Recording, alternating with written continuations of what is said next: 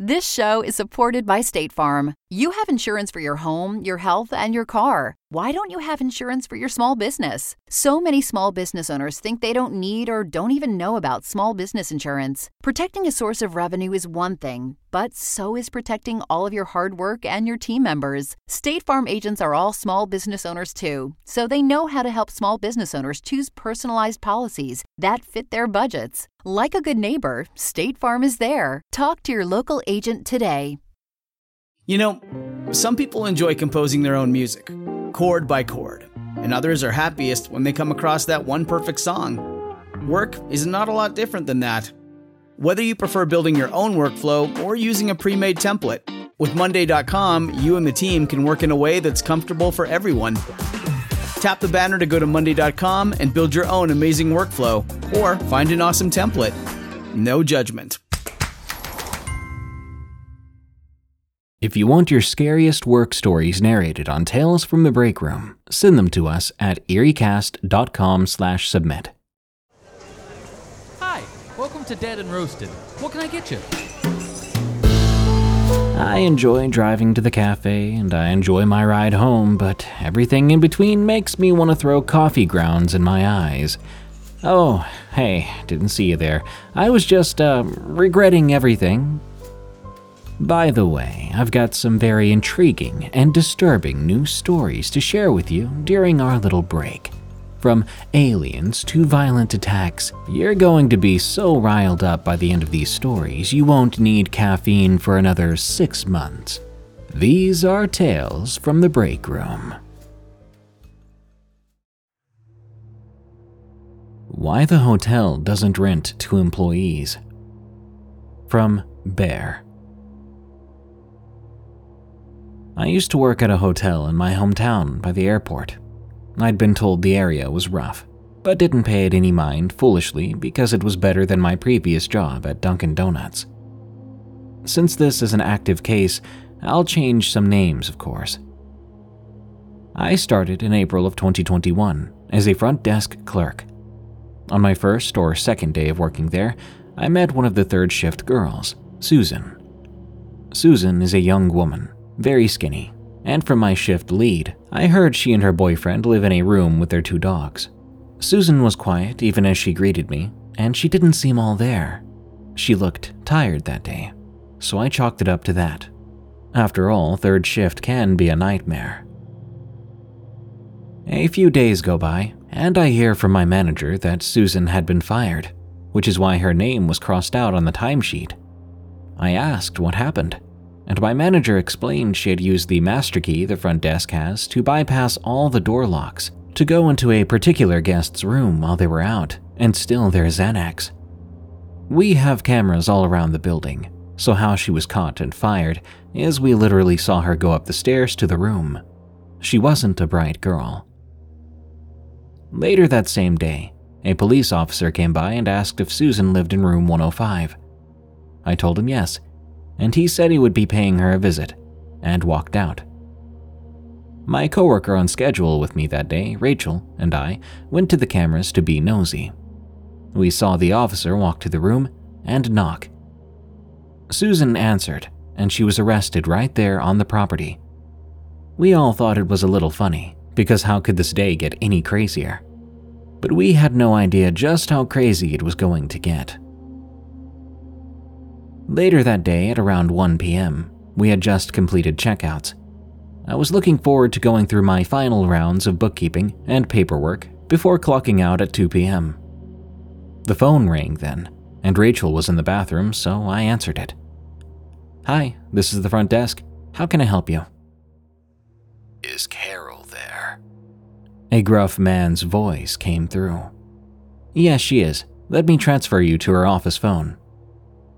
I punched in the numbers to have the man transferred to my manager's phone. Then I hung up the line.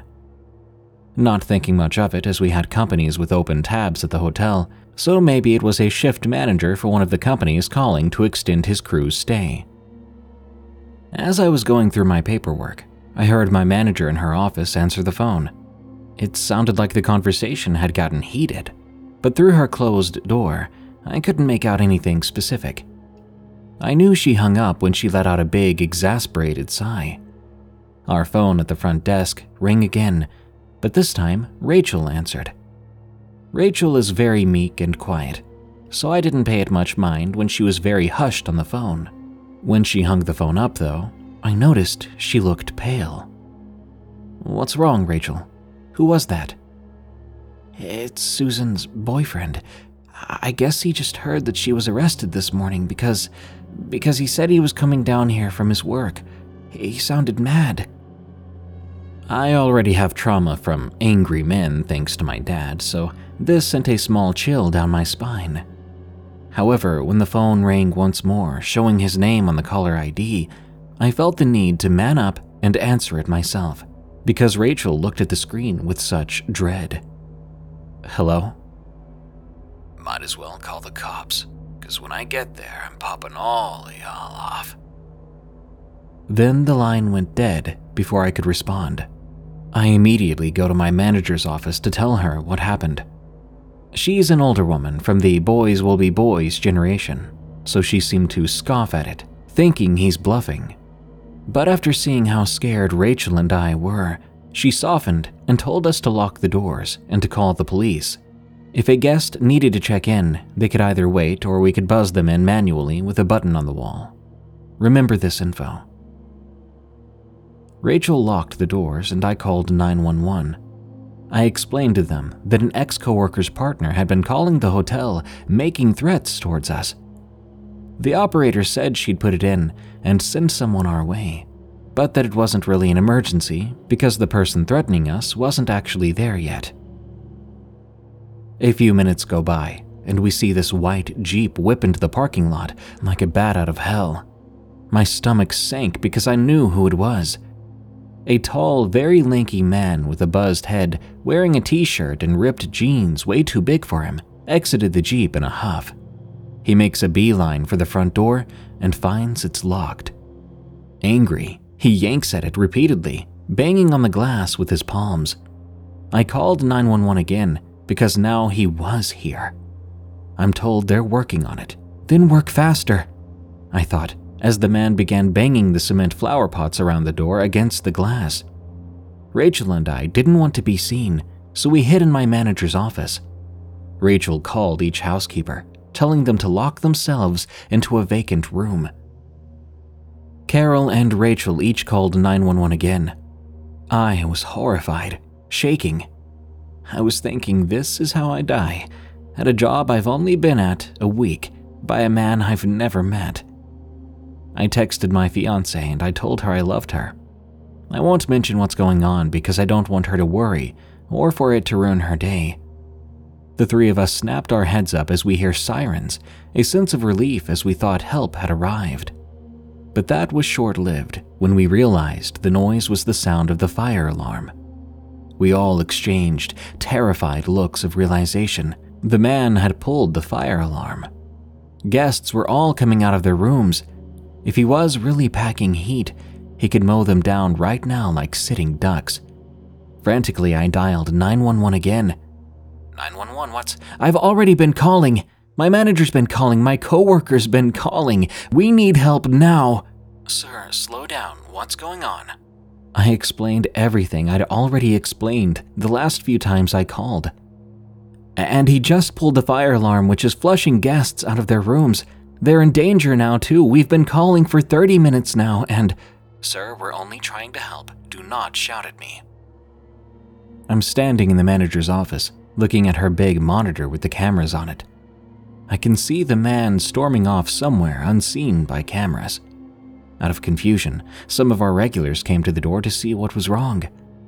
Rachel, being terrified and seeing the familiar faces, buzzed them in. I guess from where the boyfriend was, he saw the door open and raced to catch the door, getting inside before it got closed. I panicked and screamed into my phone, He's in the building now! What?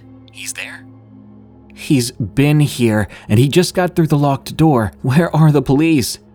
Uh, it looks like there's an officer on the case. Just stay calm. Easy for you to say, I thought. I had to take a moment to compliment the guts my manager had, because when the man got through the door, I saw Rachel race back to the office with me, but as he tried to chase her, my manager went nose to nose with him, blocking him from coming to the back where we were. Ain't you woman enough to call me? Huh? He growled in her face. She didn't falter. What do you want? You're pulling fire alarms, scaring guests. You have my workers scared. What do you want? What will make you get out? From my view of them, I saw him grit his teeth. Then he glanced over his shoulder, looking at the guests, who for the most part were all retired Marines and looked like they'd skin him if he got any closer to Carol. Then he answered, I want my dogs. I need a key. Carol scoffed because he caused all this trouble, all this talk, just to wuss out in the end. I'm grateful he chickened out, and I'm forever grateful that our regulars were there, because I'm not so sure he would have changed his tone had they not been there. Carol made him a one time use key to the room and handed it to him. This is one use. Get the dogs and leave. Now. He begrudgingly took the key, then ducked his head out of view of the piercing looks of our regulars as he exited the office. For those wondering, a cop did eventually arrive. He lazily slung his car into our lot with no sirens, no lights, 15 minutes after the guy got his dogs and left already. My manager had dropped the tough exterior she put on to face the guy and broke down in front of the officer, lamenting how she put herself in harm's way because of their slow response. The officer seemed confused and shocked. He said the incident had been reported to him as a routine call, but judging by the description of what had transpired, it should have been put in as an emergency domestic case. Rachel had already put in her notice prior to this, but after that day, she left and never came back. I should have too, but I needed the money. So I stayed there for five more months, but I never went into a shift without my taser and pepper spray. Now I'm also distrusting of calling the police. Because what if next time they're slow to respond again, and that makes all the difference between my life and my death? This show is supported by State Farm. Insurance is a part of any solid financial plan. Making sure you have the important things in life covered is one of the best ways to give yourself a little breathing room when things go awry. It's important to protect not only your business, but yourself as a business owner and all current and future team members. State Farm agents know what it takes to run and protect a small business because State Farm agents are all small business owners and they live and work in your community. So they're deeply attuned to what's happening with other small businesses in your market. If you have a small business and are interested in making sure you're protected, reach out to your local State Farm agent to learn more about what you need. They'll help you find the right policy at the right price for your business. Like a good neighbor, State Farm is there. Talk to your local agent today. Warning The following story contains visceral descriptions of animal death. Alien on the Road. From J.S. This happened to me a few years ago. To this day, it is by far the scariest thing that has ever happened to me. At the time this story took place, I had recently gotten my first job. About a week before that, I got my driver's license. I live in Europe, so we're legally allowed to drive when we turn 18, not 16 or 17 or whatever it is in America. My job at the time was operating a CNC machine for a pretty big company in my area. The pay was subpar, but I wasn't complaining, since it was my first job, and I was just happy to finally find a place that would hire me. Plus, I still lived with my parents at the time, so I didn't really have to worry about paying the bills. We would also work in shifts for whatever reason. The work wasn't hard, just boring. After I finished my shift one day, it was already about 8 or 9 p.m. It takes me about half an hour to get home. It was raining quite heavily that night, and since I was still an inexperienced young driver that just got his license a couple of weeks ago, I decided to drive much safer than usual, even though I already memorized the road by this point. I guess the fear of getting into an accident got to me, so I was driving below the speed limit. There I was, driving slowly like a turtle in my old 2001 red Golf that I got for basically nothing, driving down the same road I drove every day, At first, nothing was out of the ordinary. Since it was already so late and that road didn't see a lot of traffic, even in the daytime, I was alone on the road. Or so I thought, at least. At one point, the road becomes a straight line for about four or five miles, so thinking that I was the only one on the road, I gained a sudden gust of courage, or stupidity, and I decided to speed up a bit so I could get home much faster. Not even a full minute of me speeding had passed when something jumped in front of my car from the bushes. I hit the brakes so fast and hard, but by that point, it was already too late. The damage had been done, both to my car and to the thing I just hit. At least, that's what I thought. After I calmed myself down a bit, I cautiously got out of my car to search for what I hit, hoping and praying that it wasn't a person. After looking around a bit, I finally saw it. There in front of me lay a small white rabbit, now covered in its own blood. The poor thing wasn't even mature yet. After about a minute or two of me just looking at the rabbit, dumbfounded, I went back to check the damage on my car. The front of the car looked like someone had bashed it with a sledgehammer, and one of the lights was completely gone. I was flabbergasted. There was no way something that tiny caused so much damage. And while I was driving a bit faster than before, it was nowhere near enough for a rabbit to damage my car that badly on impact. I was afraid the car wouldn't start up again. After trying a few times, it eventually did start. You probably can't imagine how relieved I was. I had no money for calls on my phone, and I didn't know any car towing companies' phone numbers. The idea of calling the emergency line never occurred to me, probably because I was still in shock or something. After checking that the car worked, I went back to the rabbit. I wanted to at least get it out of the road and put it back where it came from. I felt sorry for the thing, but nothing could be done at that point. It died on the spot. When I got close to the rabbit, however, I noticed something. Under the rabbit, there was some kind of black liquid. The majority of the blood that was on the ground and on my car got washed away by the pouring rain, but the black liquid remained there, unaffected by the downpour. But then, it appeared as if the rabbit was starting to breathe again. Weirded out by this, I didn't touch it. I just continued to watch, because all of this didn't feel natural. It looked more like something was trying to escape out of the rabbit than anything else. That's when I saw something poke out of the rabbit's chest. It was thin and dark, like a wire, but it was alive. The second it poked out, some kind of noise came with it. I don't know if it was the gases in the rabbit making it or the thing coming out of it, but it sounded similar to that squeaky noise you hear when you hold the end of a balloon and slowly release air from it. Horrified, I stumbled back, not taking my eyes off the rabbit. The thin, dark thing began poking out more and more, eventually being longer than the rabbit itself. With every movement the thing did, it somehow mutilated the rabbit even further. When the thing finally got out of the rabbit completely, it was almost twice as long as it. The rabbit at that point looked deflated, like everything inside of it just vanished.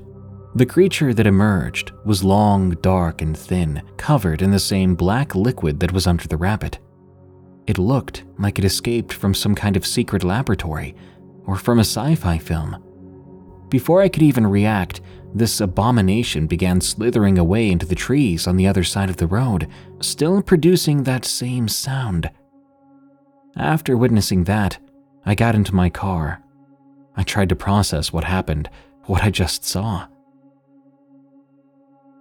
When I made it home, I got berated by my dad for damaging the car.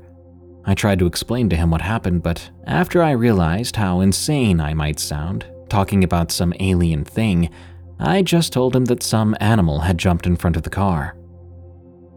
After trying to rationalize what happened and failing, I gave up and decided to look online to see what it could have been. I searched almost all night, but I couldn't find a single thing. I went to all kinds of sites in search of answers, but nothing matched the description of what I saw. The closest results I got were some parasites that take over the victim's brain, but that mostly happened to fish, and it was nowhere near as otherworldly looking as that thing. Still, I occasionally drive through that same road to this day, and nothing like that has ever happened again. All these years later, I still lose sleep thinking about it. Thinking about that thing, that alien, parasite, demon, or whatever it was that slammed into my car. I have no idea why it was inside a small rabbit, because judging from the speed at which it slithered away, it was as fast as the rabbit itself, if not faster. Was it hiding for protection? Or was it feeding on the rabbit? Heck, maybe it was in there simply for fun. I don't really want to know. I sincerely hope it's a one of a kind, and I pray that there aren't more out there in the world.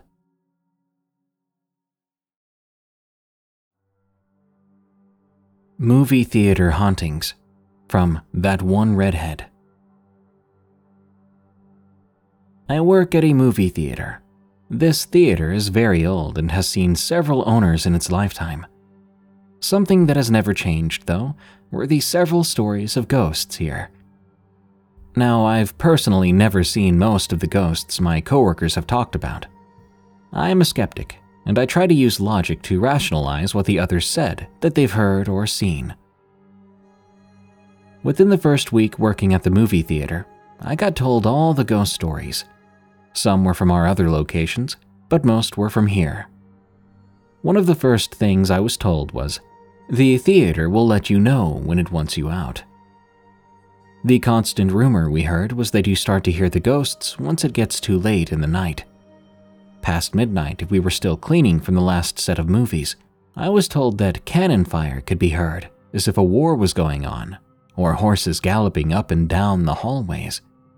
At this point, I've worked here for over a year and a half, and I've heard the so called cannon fire, but never the galloping horses. This building is a part of a strip mall, and it just so happens that there is a Planet Fitness next door. So the cannons that people heard may have just been weights being dropped on the other side of the wall. Now, I haven't been able to explain my way through every ghost story my coworkers have told me. Some of them were enough to even scare me. For context, this theater is very small. It's got six screens. And when we first opened back up after COVID, we barely got five customers in a day sometimes. So we had a very small staff in the beginning, as in it was just me and one other coworker working at the theater through the day. Sometimes we even ran the theater by ourselves if it was a particularly dead day.